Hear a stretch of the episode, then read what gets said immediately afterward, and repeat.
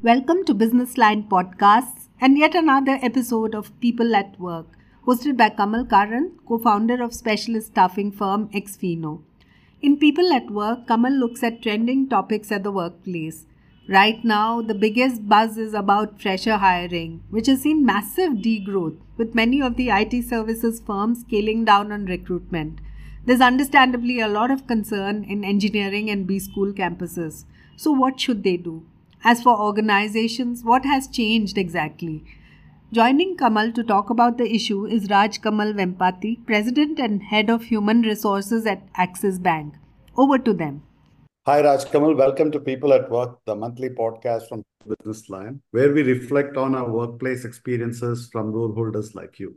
Good morning, and uh, happy to be connected with you and uh, discussing on work this time we chose the outages we are hearing in the fresher hiring context. So let me start with some context. The top eight IT service companies in India had a degrowth in hiring last 12 months, almost to the tune of 75,000. And, uh, you know, when I look at the current fiscal outstanding of education loans, you know, which are said to be above almost a 1.1 lakh crore, which is almost a 20% growth over the previous year. And engineering streams account for almost 40% of these dispersals. So at any given time, there are seven to eight lakh engineering graduates with an education loan liability. And hence, we believe the heartbreak of IT services companies not attending campuses is kind of understandable. So the data suggests that the IT and BFSI sectors create maximum new jobs at the entry level. And every time they don't hire freshers, it makes a furore. And as you know, Rajkamal, this definitely has not been a great year for tech, and fresher hiring has been at the lowest. The noise suggests as though IT companies owe it to the campuses to recruit. Do you have any thoughts as to how campuses can deal with these ups and downs? These cyclical trends uh, is not a new phenomena. If and like business cycles, hiring cycle also goes through its ups and downs. I remember 20 years you know, I met a candidate who passed out, I think, in uh, 2000. And uh, and this I'm talking 20 years ago when I met her, she said I was a recession candidate. And I said, India technically never had a recession, right? Or people who graduated in 2008, they also call themselves the downturn uh, grads, right? When, you know, world collapse or financial systems had some kind of a tremor. So one is, you know, don't, you know, one is to the students and the campuses, the campuses know this is not something that they are contending with, uh, which is new. The only thing that I think uh, perhaps is making news is because of the rapid demand that was created over COVID period, right, across all all sectors, and also this noise on AI taking jobs and what's happening, etc. Um, but if I look at the green shoots, the green shoots, our economy is still growing. Uh, BFSI continues to be a large employer. It still will be on the upswing. India, I would still say, and when people say there's war for talent and oh, there is scarcity, have you just realized these words are not there in in the and if you just do Google search, we are not talking about scarcity, uh, all of that. Even if you talk about AI talent, we are saying we will be the um, suppliers to being the office of the world. We'll be the uh, services gurus, right?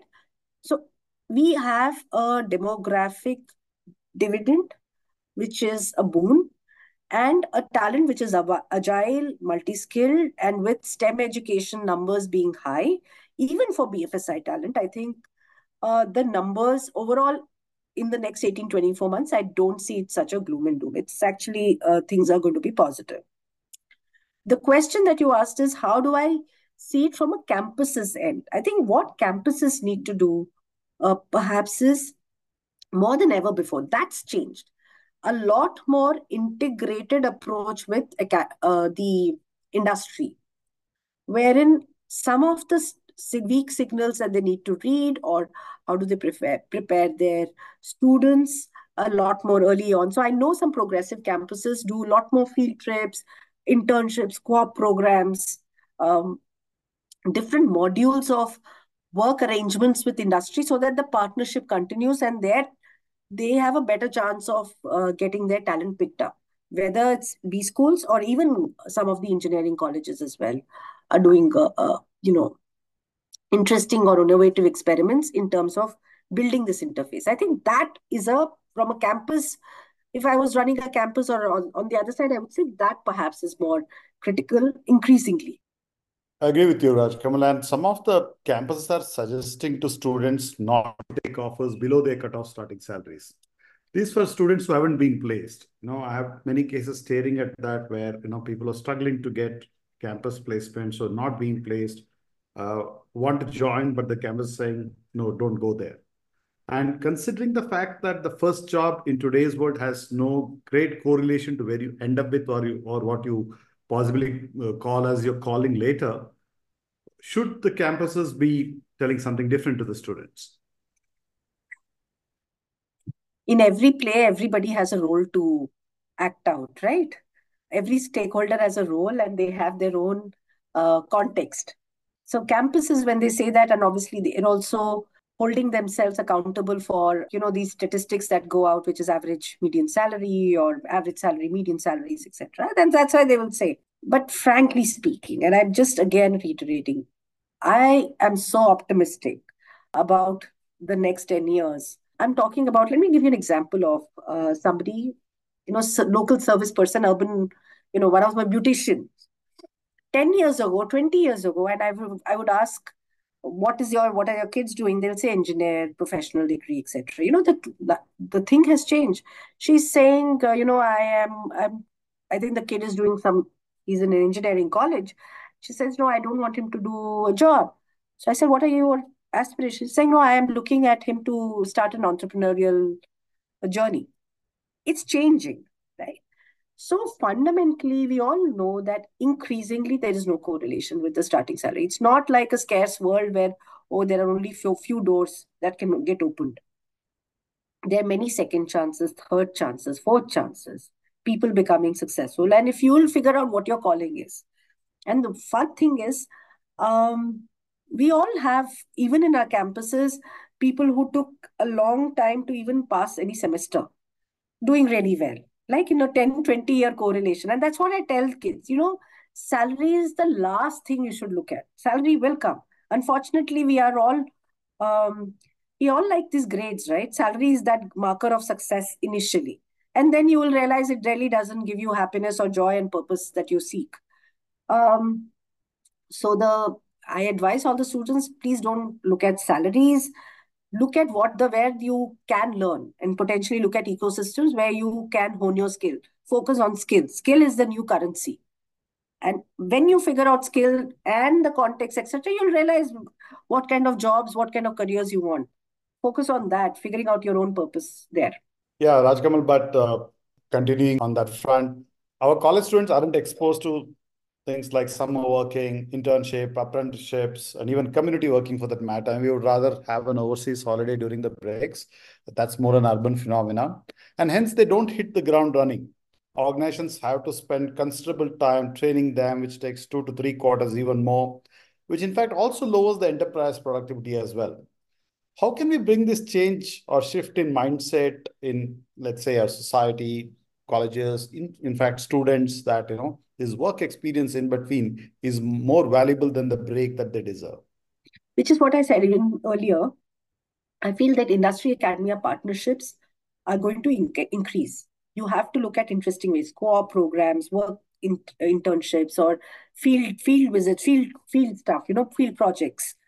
Uh, focus on those. Those are the ones that will help you help the help the student also figure out what they are seeking. One of the ways that we are doing and solving this problem. We are a big employer. We are looking at hiring whatever 13, 14,000 through a pool which is dedicated campus academia pool, right? Uh, we are shifting our models rather than just going and hiring people. We are saying um, have partnerships with some of the institutes. In the last three, four, two quarters, either you have kind of a context, you know, helping them prepare for the context, so give some, introduce something in their syllabus which helps them uh, understand and appreciate like credit discipline in rural market, for instance. So I'm, I'm just saying that could be one. So we are looking at interesting models to get some of the training curriculum in the institution itself. Or the other model is hire them, source them along with the campus, put them through various certification programs like a diploma program, may not be an MBA, and then get them on. Got it. Got it. You know, Rajkamal, another area that, uh, you know, when it comes to the jobs or entering the workforce, even though there are good opportunities to start with, with good brands, freshers are sort of discouraged from picking up, let's say, contract jobs. And as you know, in many large companies, the entry-level jobs, some of them, you know, organizations want to try first before they hire, so they offer them contractual jobs through staffing companies. Uh, do you think it would harm a student's career to start on a contract? Because uh, after all, there is no security at all in today's uh, world. You know, no job is permanent, right? So I'm intrigued about what the students' parents are worried about. I'll give you an example. There are people who denied contract jobs uh, through us a few years ago, but the same kids, after doing their even possibly post graduation, are on a contract job through a staffing agency in Australia today. You know, but somehow in India, same people have shied away from that. How do we address this problem? So, if you look at apprentices as well, what is the fundamental tenet of apprentices being an understudy sometimes contract jobs and i'm just saying contract typically has a in some markets and i would say it's a very south urban metro market where the parents are worried you know you need a, a stable job. And stability marked by 9 to 5 with appointment letter some benefits etc and, and those benefits the good thing is we don't recognize. Like even why contract? Even freelancing jobs right uh, have similar benefits um, except for perhaps a mediclaim one.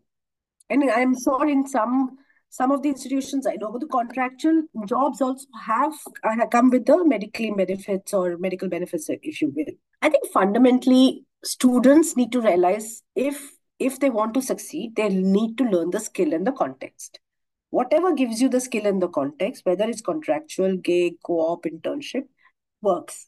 And if it's the first level of first entry to the door, it is fine. I don't see in this day and age, you know, the templates of, oh, career breaks are bad, people don't get hired. Oh, if I was on contract, I won't get hired. I know so many contractors or freelancers who get paid more than the full time employees because of the skill that they possess. Some of these assumptions are getting busted. Uh, more work needs to be done. I definitely think more work needs to be done, and people like yourself should be out there also talking about and educating in campuses, and not to the students. It should be the decision makers who are the parents as well. Uh, I think fundamentally, I, I'll come back to the same uh, proposition that I have. Get experience, whichever format you get experience, whether, you know, not really, no, nobody's doing uh, like a half day kind of stuff as well, but field internship, co op, uh, regular internship, projects, um, contract, if that is the case uh, you have. Please leverage uh, leverage any of these platforms, but get get some kind of work experience and figure out what skills you're going for. Sure, Rajkamal. You know, one of the earlier data points that I missed also bringing up is that, uh, you know, people who were contractors with us who started their job 20 years ago today are, you know, vice presidents who are head of HR in some other places. The kind of places they've raised is phenomenal. But, you know, uh, it's very difficult to put it through the context when freshers come and say, this is what I want. Uh, and obviously, you can't blame them because we know that freshers are encouraged to pick new jobs based on brands, role, industry, money.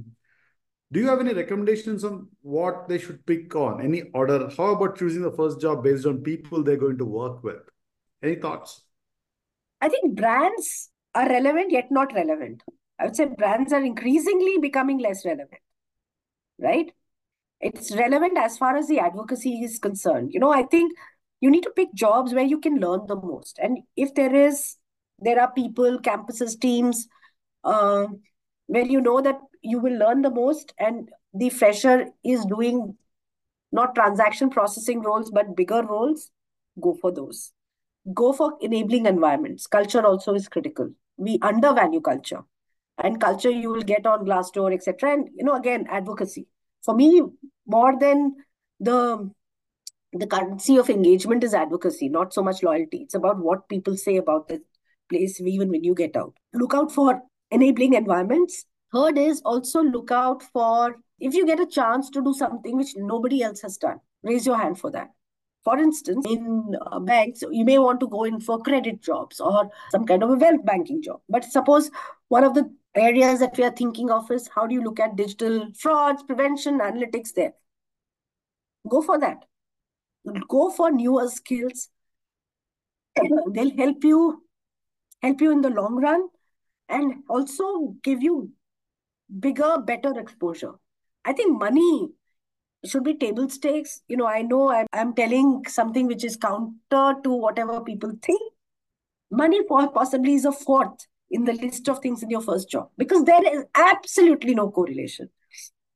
The dullard who was sitting next to me in campus is perhaps the CEO of another very successful company, right? Or the person who took not so exciting job, they will figure out. See, career again, we mistake it as a ladder. Career we said it's lattice but i think career is an adventure and exploration. You will do exploration and there'll be inflection time inflection points in your life where you will have 5x the growth. And you won't know why what happened. It's about the skills that you possess at all given point in time whether you are an early career or late career or mid career. I will always say that focus on skill and impact where you will make the maximum impact and that does necessarily doesn't come with the highest paying jobs only and can I add one of the things? You know, one of the things, especially when you're moving towards your first career, do the reflection also from an adolescent, become an adult. And one of the journeys of becoming an adult is also figuring out who you are. Unfortunately, most of us become adults after five, 10 years of our work experience because we've not done that exploration and reflection early on. And hence, we go for like cognitive misers, we go for the easy hanging fruit. Okay, pesa, some brand, some kind of uh, what perks, etc. Again, if you reflect on the kind of jobs, are you a, a person who like consulting or are you a person who like deep work, say coding? Are you a person who likes meeting people? Figure all those aspects out. Uh, those also are very, very critical. Hey, Rajkamal, with that, uh, I think we sort of come to the end of uh, what we wanted to discuss with you. And I know it's very difficult telling our kids who are passing out about money will come later, you know, so it's a hard sell. But you and I know that the, you know, the gray hair and the time that you spent sort of uh, is testimony to that. But uh, I guess people have to go through their own uh, channel of experience to get there. On behalf of uh, Hindu Business Line, I appreciate you sharing your thoughts with us today. Um, thank you for making time to uh, speak to people at work, Rajkamal. Thank you so much. And I again reiterate the same thing. The next few years are super exciting, new skills to be learned. I think it's a wonderful market to graduate out. And I wish all of them very best because I know these four, five years, six, 10 years will be at a different inflection point as a country and economy. And there's plenty to do. And there's so much excitement happening with technology. So it's it's like one of those black swan events or things that you know people talk about volatility and VUCA in a very anxious prone world. But i think that's the excitement. Exciting things are in store in corporate and uh, with whatever careers you make. And I, I think we'll all learn a thing or two. People will have multiple careers not one uh, and uh, we'll all learn unlearn relearn. And i think one we'll have wonderful job a wonderful time going through that experience. So wishing everyone the very best and thank you kamal for such a lovely conversation